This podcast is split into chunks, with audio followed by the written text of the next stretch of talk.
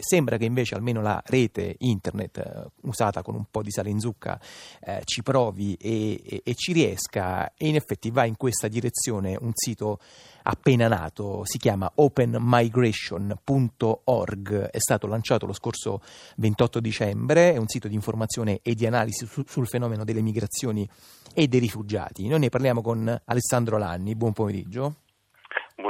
Tutti.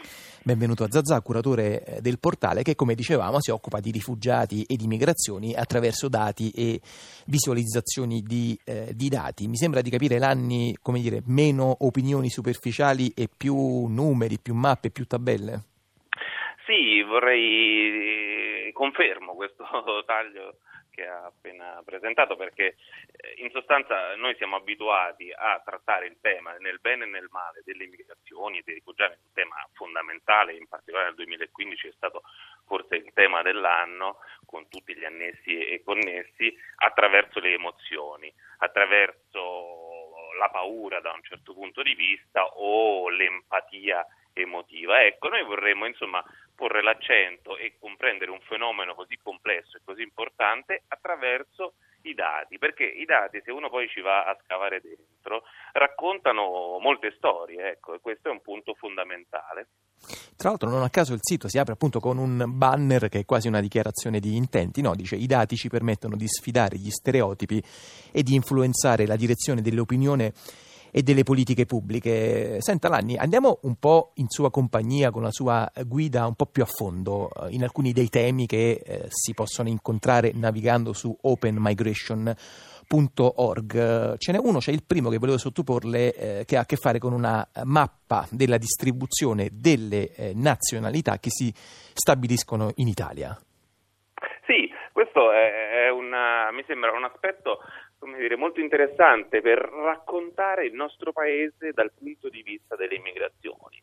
E appunto, come dicevo prima, senza timori di andare a vedere eh, cosa è successo negli ultimi 10, 11, 12 anni eh, in Italia, sono andato a pescare, siamo andati a pescare i dati Istat e che fanno vedere appunto come l'immigrazione nel nostro paese è cambiata. Da una sostanziale, per esempio, divisione tra immigrazione di lunga data marocchina e una mm, più recente, relativamente più, più, recente, ovvero relativa ai primi anni 90 albanese, si è sostituita a cavallo tra il 2007 e il 2008 un'immigrazione eh, della, di cittadini romeni che, come sappiamo, quando la, la Romania è entrata nell'Unione Europea, eh, hanno aiutato a crescere anche questo paese. Ecco, un'immigrazione che peraltro ha rallentato, come dicono le ultime, le ultime rilevazioni Istat del 2015. C'è tra l'altro invece un altro uh, post che vedo adesso uh, sullo schermo del computer che si chiama Come smentire la bufala dell'invasione musulmana in Italia, è appunto dedicato alla paura a quanto pare ingiustificata della cosiddetta, della così chiamata invasione musulmana musulmana. Insomma, siete andati a verificare con una specie di carotaggio se negli ultimi anni c'è stato un aumento anomalo di cittadini musulmani. E avete esatto, scoperto questi, che cosa? Questi due articoli, quello della mappa delle immigrazioni e quello è questo uh, al quale fa riferimento uh, lei, secondo me sono un'ottima coppia di contenuti per capire in verità che questa paura, grande paura dell'invasione musulmana è in qualche modo un argomento retorico eh, a fini politici, di propaganda politica, più che un dato reale.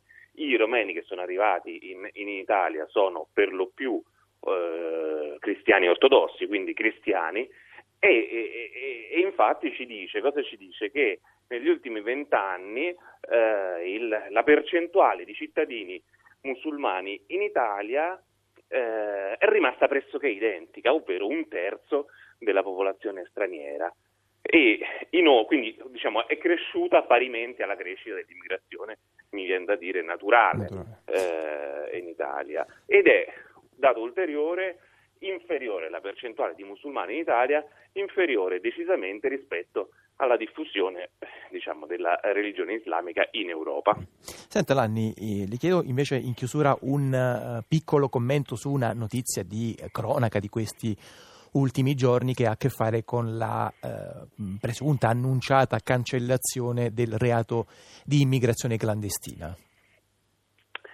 Sì, eh, questo è, dire, un tema che ritorna e, e, che staremo a vedere adesso, è stato annunciato, è uscito venerdì e staremo a vedere come evolverà eh, questa vicenda. E lì ci sono e, e, lo dice dire, la storia anche recente, la cronaca recente del 2015, due secondo me piani eh, che rendono auspicabile questa, questa, questa, norma in vigore da anni in Italia. Uno che è quello diciamo, del considera- considerare rei delle persone che in fondo scappano quantomeno dalla povertà.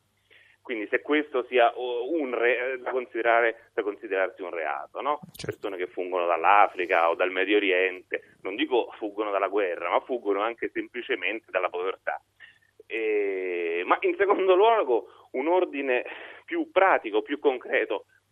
Eh, potete immaginare dico, la, la giustizia italiana alle prese con decine di migliaia in fondo di persone come sono arrivate e solo in Italia nel, nel 2015, che entrano nel complesso e lunghissimo eh, come dire, meccanica della giustizia italiana. È qualcosa di realisticamente impraticabile. Certo, ci entrano poi tra l'altro appunto in virtù non di, una, eh, di un reato commesso, ma molto più semplicemente di una condizione che li, che li contraddistingue. Va bene, allora ringrazio Alessandro eh, Lanni, curatore del neonato sito openmigration.org, è un eh, sito bilingue, c'è anche una versione eh, in inglese, c'è anche però uno spazio diciamo, molto più ampio, molto più approfondito con post e articoli dedicati alla questione delle migrazioni in, eh, in italiano, appunto potete eh, seguirlo online, ci sono anche dei profili Facebook e, e Twitter. Alessandro Lanni, molte grazie e buon lavoro.